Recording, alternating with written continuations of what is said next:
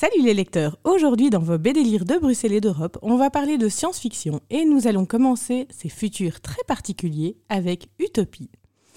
Imaginez-vous dans le futur, un futur hyper connecté, où nous sommes tous contrôlés au niveau de nos faits et gestes et où l'esprit critique a été banni. C'est dans ce monde qu'évolue Will jusqu'au jour où, allez savoir pourquoi et comment, il retrouve dans sa poche un livre. Album futuriste inspiré du Brave New World d'Aldous Huxley et de 1984 d'Orwell, cette fiction a tout pour plaire. Un chouette scénario qui se laisse lire et surtout un magnifique dessin. C'est le premier du triptyque et j'attends la suite avec beaucoup d'impatience. Je vous invite donc à découvrir Utopie de Rodolphe et Griffo aux éditions Delcourt. Ensuite, je vais vous présenter Noir Horizon. Bienvenue dans un nouveau monde apocalyptique et terrifiant. Face à cette planète qui détruit ses habitants, une seule solution envoyer un commando de la mort, composé de détenus et d'assassins, pour tenter de traverser le mur de la planète Kepler 452b. Mais soyons clairs, c'est une vraie mission suicide. Ceux qui écoutent cette chronique savent que ce type d'album est loin d'être ce que je préfère car mes goûts sont plus classiques. Toutefois, cela ne m'a pas empêché de le lire. Nous sommes dans un classique du genre thriller catastrophe avec des personnages forts et un très beau dessin.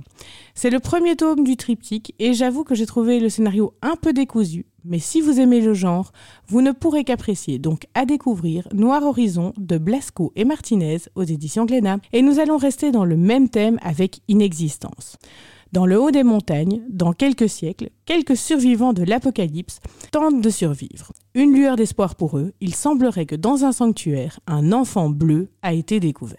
La première chose qui marque, c'est la qualité du livre. Il est juste superbe. De grande taille, avec des grands dessins, des quadruples pages.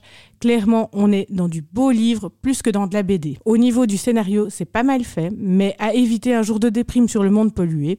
Au niveau graphique, c'est hyper qualitatif. Si vous appréciez le travail de Christophe Beck, vous allez adorer. À découvrir Inexistence de Christophe Beck aux éditions Soleil. Et enfin, pour terminer cette chronique, je vais vous parler de la suite de Druuna au commencement.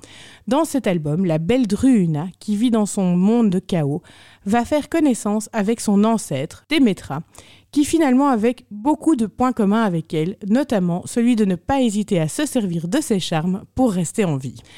Alors clairement, ce n'est pas un album à mettre entre toutes les mains, car c'est franchement pornographique et très détaillé dans certaines parties de l'album. Toutefois, cela n'a rien de surprenant car la reprise de cette série de Serpieri devait rentrer dans les codes.